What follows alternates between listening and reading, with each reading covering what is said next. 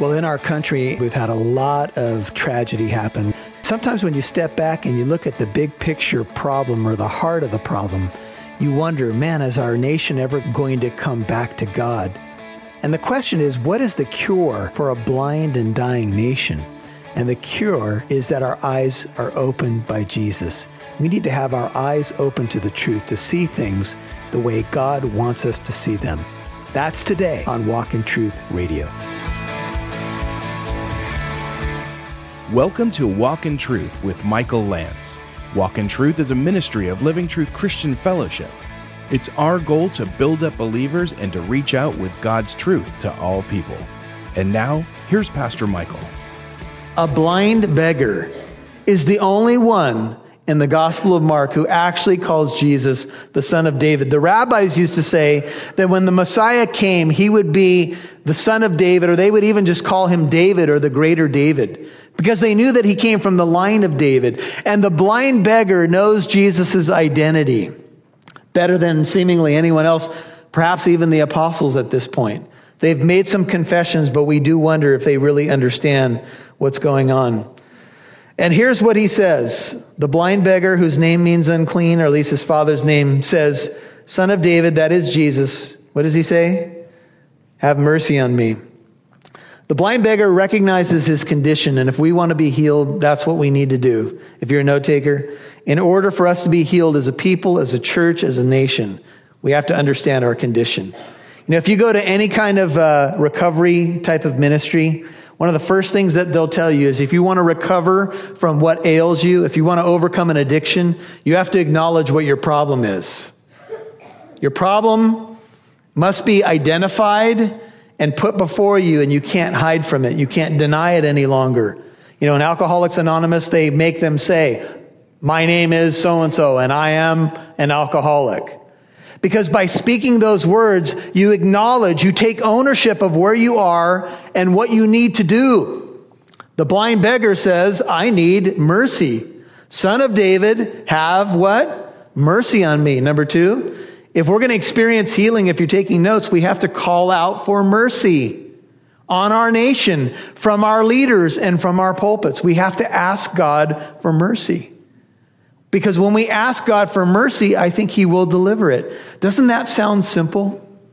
You just have to ask for mercy. What do you think keeps us from asking for mercy most of the time? Pride. We just have a tough time acknowledging that we need help.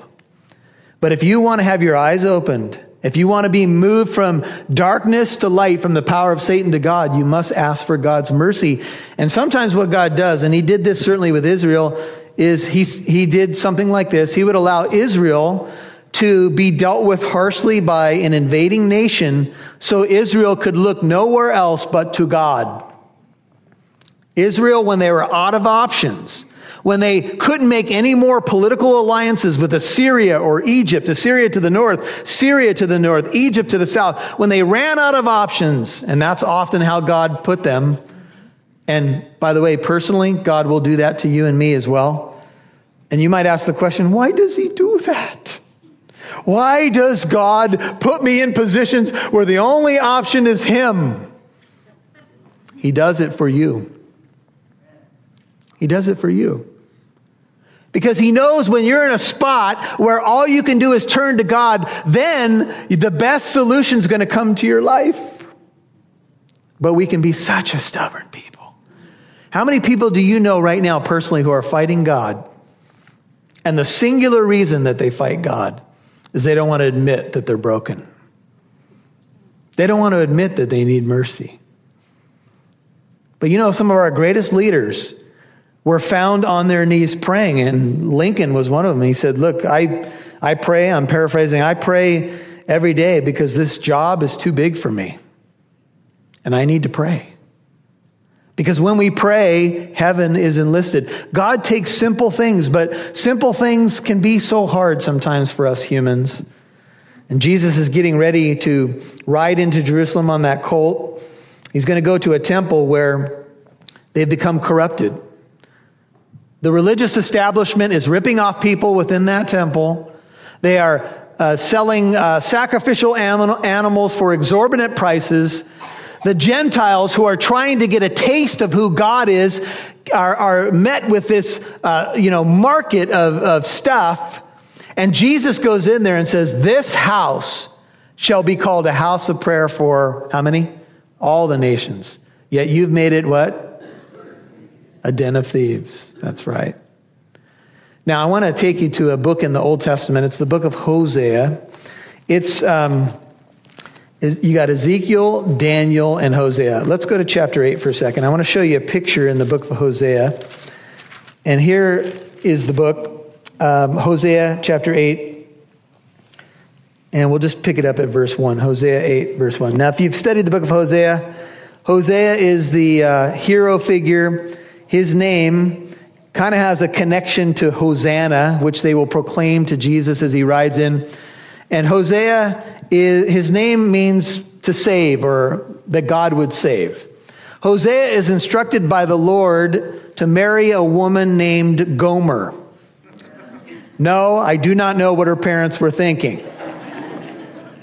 Except if you're got some gray hair, when they named her, they might have said something like this. Surprise, surprise, surprise. That's a little Gomer Pyle for you. Anyway, and I'm sure she was surprised. What we know about Gomer is that she was a wayward woman. Uh, God told the prophet Hosea, I want you to marry her, but I want I'm going to tell you something. She's not going to be faithful to you. She's going to cheat on you. And God made the prophet enter into God's world. Here's how. Because in marrying a wayward woman, God said that Hosea would act out God's relationship with his bride Israel because his bride can't seem to be true to him. She cheats on him despite how faithful he is to her. She cheats over and over and over again. In fact, there's a point in the book of Hosea where she's gotten herself in trouble with another man, probably been impregnated by that man, and Hosea, her husband, has to go purchase her from the pimp. And I'm not kidding when I say that. She probably is under the rule of some man who sells her out for sex or does this for himself, and Hosea has to go purchase her back. Sound familiar? He has to buy her back to himself. And Jesus is about to go buy us back with what? His blood. That's the purchase price. Now look at this. This is Hosea 8. Look at verse 1. It says, Put the trumpet to your lips like an eagle, the enemy comes against the house of the Lord. That's the temple. Because, Hosea 8, verse 1, they have transgressed my covenant and rebelled against my law. Now, if you have an ESV, it says, like a vulture, the enemy comes against the house of the Lord. Now, here's the picture. In the book of Hosea, it's an interesting picture. Whether it's an eagle or a vulture, it's a bird of prey. And the picture is that the eagle or the vulture is flying over the temple of Israel. Now, whenever you see a vulture up in the air flying above a certain area, what do you know is happening beneath? Either something is dying and the vultures know they're about to have food, or something is dead. Get this. Here's the scene in Hosea. The vulture flies over the temple. And Hosea prophesies in a time when the northern kingdom is going to fall to Assyria, and then eventually the southern kingdom falls to Babylon. And when Nebuchadnezzar comes into Israel and destroys that area, he levels the temple to the ground, and they have to rebuild the temple. At the time of Jesus, Herod has rebuilt the temple, and it's a glorious structure. And even that temple that they are so proud of eventually falls to the ground. In fact, Jesus says, Not one stone is left upon another that is not thrown down. And here's the picture. As the vulture flies over the, the holy place of the temple, the book of Hosea shows a God who says, Even though you continue to do this to me, I will love you to the end. That's the God of the Bible. And so, no matter where our country goes, you guys, or what we may face personally in our lives, it's required of a steward, if you go back to Mark and we'll finish it, that he be found, she be found faithful. So here's blind Bartimaeus. He says, Son of David, have mercy. He said something that a lot of people in Jesus' day refused to say to him while he was on the planet. But Bartimaeus knew his condition, and he cried out. And many, Mark 10:48, were sternly telling him to be quiet. But he kept crying out all the more, "Son of David, have mercy on me." In Luke's account, the people that are there, he's shouting, Jesus, have mercy on me. And the people are trying to quiet him down. Luke 18:39 says those who led the way were sternly telling him to be quiet, but he kept crying out. This is in Greek, this is a word of deep emotion, sometimes rendered as the cry of an animal. Son of David, have mercy on me. And people were saying, Shut up. Would somebody shut him up? And the more they sternly rebuked him, and, and it says that the people who were leading the group were telling him this, so it's quite possible that even the apostles are telling him to be quiet. The more they sit, they tried to quiet him, the louder he got. You want to talk about annoying? You ever been at a restaurant? and there's that kid there. You know, that kid. And sometimes under your breath, because you're a Christian. So you don't want to say it out loud. You say, with somebody. And he, he would not give up. You see, he knew that Jesus was passing by, coming through Jericho to die on the cross. This is a one moment opportunity. This is the moment of a lifetime. See, Bartimaeus has probably heard that Jesus is a healer. Maybe he's even had some dialogue with people who dropped him a coin. Hey, did you hear about Jesus? Maybe he's even talked to someone who's experienced the healing of Jesus. And when he is coming by, Bartimaeus, he will not let the opportunity pass him by. No way. Once in a lifetime opportunity. Jesus, son of David, have mercy on me. I've watched a lot of people over the last couple decades in the church at memorial services and things that we've done, and I've preached the gospel to people and I've watched them fight God. And they let the moment pass them by. Why? Because they didn't want to ask for mercy. Look, if you're here this morning and you haven't made it official, may I just exhort you? I ask for mercy. I think most of the people in here ask for mercy. And that is the key. Because when you do, you'll experience the cure. Chuck Colson, who was involved in the Watergate scandal, ended up going to prison for it had a personal experience with the Lord Jesus Christ, he shares the following words. He says, That night when I sat alone at my car, my own sin, not just dirty politics, but the hatred and evil so deep within me was thrust before my eyes, forcefully and painfully. For the first time in my life, I felt unclean. And worst of all, I could not escape. In those moments of clarity, I found myself driven irresistibly into the arms of the living God. Out of options, sitting in his car, knowing that he was probably facing prison time. A man that was in one of the more powerful positions in the United States became born again that night in his car. He finally came to terms with his own sin, not the problem of everybody else, but his own heart. Hey, folks, this is Pastor Michael. Really appreciate you tuning into the broadcast today. I'm going to tell you about a website that we have. It's a brand new website. It's called walkintruth.com. And on that website, you can find a new devotional. It's a video devotion called A Step Closer. The intention is to help you get a little bit closer in your walk with Jesus Christ. So go today to walkintruth.com, scroll down on the video devotion called A Step Closer and our prayer is that it'll get you a little bit closer in your walk with Jesus Christ today. That's walkintruth.com. God bless you. A man that was in one of the more powerful positions in the United States became born again that night in his car. He finally came to terms with his own sin, not the problem of everybody else, but his own heart. I recall a story, uh, they were doing the Nuremberg trials and they were putting the Nazi leaders on trial for war crimes. there was a man in there, a Jewish man, who had experienced the torment of the Nazis. And in the Nuremberg trials, they would bring these men in that had done these atrocities. And when one of the generals or one of these guys was brought in, the Jewish man who had suffered the atrocities but had survived, when he saw him, he fainted. And people had to revive him in the court. And so when they talked to him later, they said, Why did you faint when that man walked in, that, that man that had done all these terrible atrocities? Did you faint because you were afraid of him? Did you faint because you recalled the terrible damage that he did to you and others by killing people around you? And he goes, No, that's not why I fainted. He said, I fainted because when he walked in, he looked so human. When he walked, you know, when I was in that camp, he seemed so big and so evil and so terrible. And when he walked into that court, he looked so human that it shocked me because my images of this man had become so big and he was so small. And then he says, Then I looked at my own heart.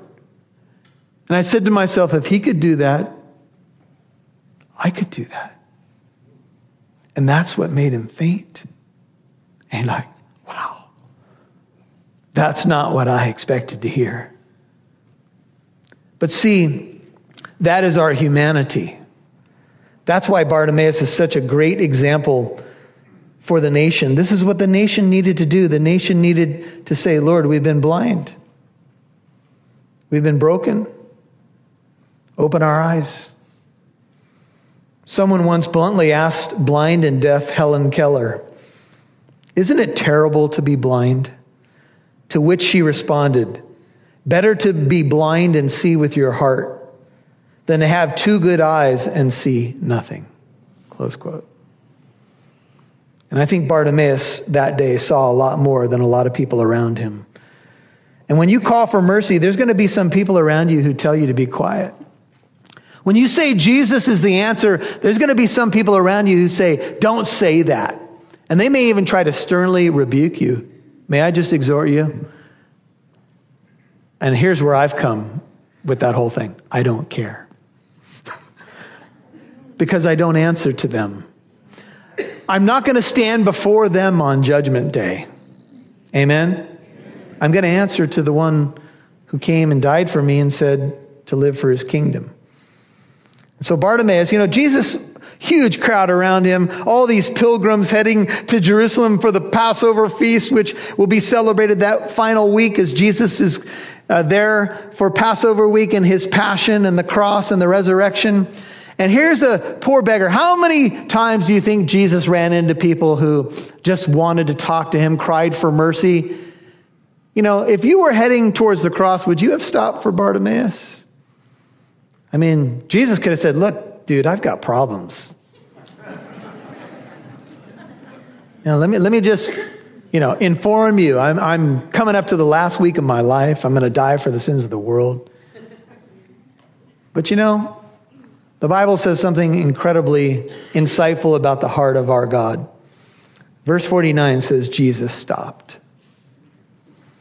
There's so many times in my life when I think the Lord tells me, Michael, stop.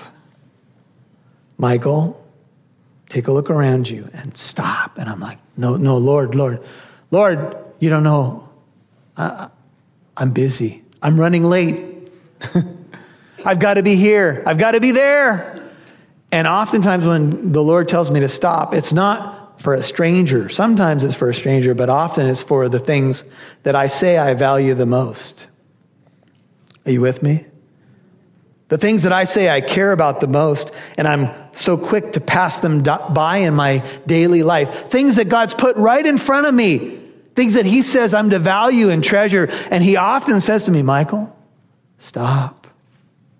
I'm like, but Lord, I got to do it. No, you don't. You need to spend some time with me, and you need to invest in the things that I've called you to do. And Jesus stopped and said, Call him here. Beautiful heart of our Savior. They called the blind man, saying to him, Take courage. I'll add this, be quiet. Take courage, arise. Look at verse 49. He's calling for you. Can you imagine Bartimaeus? Man, he had to be fired up. He, who? He? He, Jesus? With all those people, he's calling for me. Sometimes, you know, we feel like we're one hand in the hand of tens of millions of people. Does, Does Jesus really care? Some of you need to mark verse 49. He's calling for you. In Isaiah 6, the Lord said, Whom shall I send? Who will go for us? And Isaiah said, Here I am, Lord. Send me. Have you been called? Have you heard his voice? He's calling for you. He called for Bartimaeus, seemingly a nobody in the crowd. And casting aside his cloak, notice Bartimaeus, he jumped up like he was on a spring. And he came to Jesus. His cloak was probably his only earthly possession that he owned, and it would keep him warm at night, and he would fold it to collect uh, alms for himself. But he cast it aside. I don't know what you might need to cast aside. I don't know what's keeping you down, but he jumped up and he came to Jesus, and this is the key. In answering him, Jesus said, What do you want me to do for you? Now, if you're blind Bartimaeus, how would you respond to that question?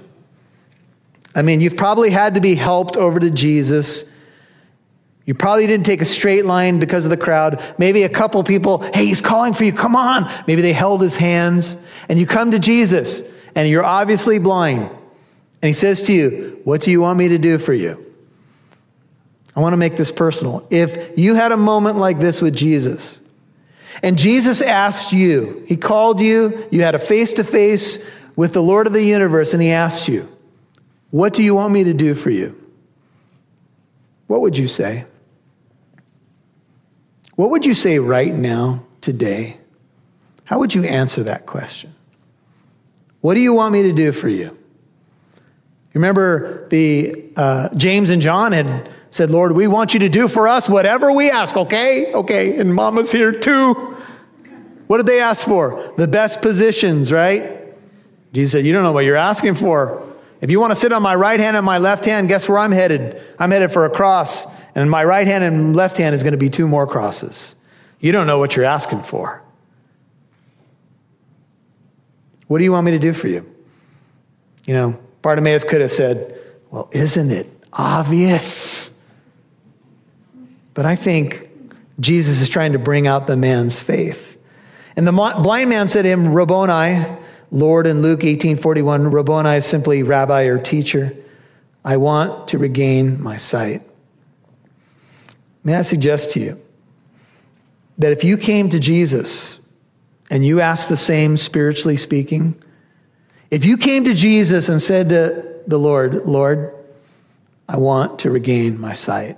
I've lost it. Somehow my eyes have been clouded. Somehow, by my situations or life experience, I've, I've become blind. I want to see again. I want to regain my sight. I want it back. One writer said every time a man sins, he becomes blinder, less capable of realizing what sin is, less likely of realizing that he's a sinner. For unforgiven sinners, darkness and light are the same. Their blindness makes it impossible to see. What we need is for God to remove our darkness, to open our eyes, and to give us life. And Jesus, after he said, Lord, I want to regain my sight, Jesus said to him, and I think Matthew's gospel says, yeah, go ahead and mark this down because this is important. Matthew 20, 34 says, Jesus was moved with compassion and he touched their eyes. There were two of them. Mark focuses on the one, Bartimaeus. And immediately they regained their sight, Matthew 20, verse 34, and followed him. And Jesus said to him, Go your way. Your faith has made you well. Immediately he regained his sight. And what did he do? He began following him on the road. You see, when you become a Christian, you become a new creation in Christ, and your eyes are open. How many things have changed for you since you became a Christian? Everything. Everything. How many illuminating moments have you had? How many, like, wow moments have you had as a Christian? Like, wow, I didn't see that one before, but now I see. Like the blind man in John 9. Once I was blind, but now I can see. Luke 18:42 receive your sight. Your faith has saved you. That's the way you could render the Greek. What Jesus wants from us is faith. Father God, thank you for your word. Thank you that this incredible scene in Mark's gospel is so insightful to what we truly need spiritually speaking. We need 2020 in our hearts. To see the times, Lord, that we live in, to see you for who you are, to see our need, to cry for mercy. These are simple, but they're very profound things, Lord, because they're what you call us to do. But as a Christian, we know that this is already done. You've already gone to the cross. You've already paid for our sins. It's a done deal. What really matters now is that we follow you, like Bartimaeus did. And once his eyes were open, man, he followed you right into the Passover and the crucifixion and resurrection. What he was able to see, he was able to see the gospel. Lord, let us see it clearly. Let us be those who follow you and share the good news of Christ. And I pray that as people are here this morning and maybe they're wrestling with some things in this message, maybe their eyes have been opened for the first time, maybe they've regained some sight. I pray that you'd help us to respond in a way that brings you honor and glory, that moves forward the gospel in our country, Lord. We pray over America pray over the United States. We pray that we will, we will return to you, Lord, as a people. And we'll start in your house and we'll start with the church. Thank you for the precious saints that are here, wonderful people of God. I pray you'll bless them and keep them, keep their eyes fixed on you, the author and perfecter of their faith. We love you and we pray this in Jesus' name. Amen. I want to tell you about Suit Up, putting on the full armor of God a revealing look at God's armor. What this book is really about, it's written in a devotional style and it's written to help you, the believer, to put on the full armor of God. Each piece of armor is custom made to help you in the typical ways that the enemy attacks. Each piece of armor reflects God Himself. I want to get this book in your hands because I believe it's going to help you as a Christian to walk in strength, to know how to put on the armor daily, to put on the Lord Jesus Christ and make no provision for the flesh, and to experience more victory in your Christian life. I would urge you to get the book today on the Walk in Truth store at walkintruth.com.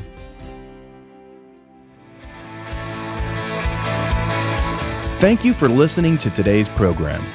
If you'd like to listen to this message in its entirety, or if you'd like to visit our church here in Corona, California, visit our website, walkintruth.com.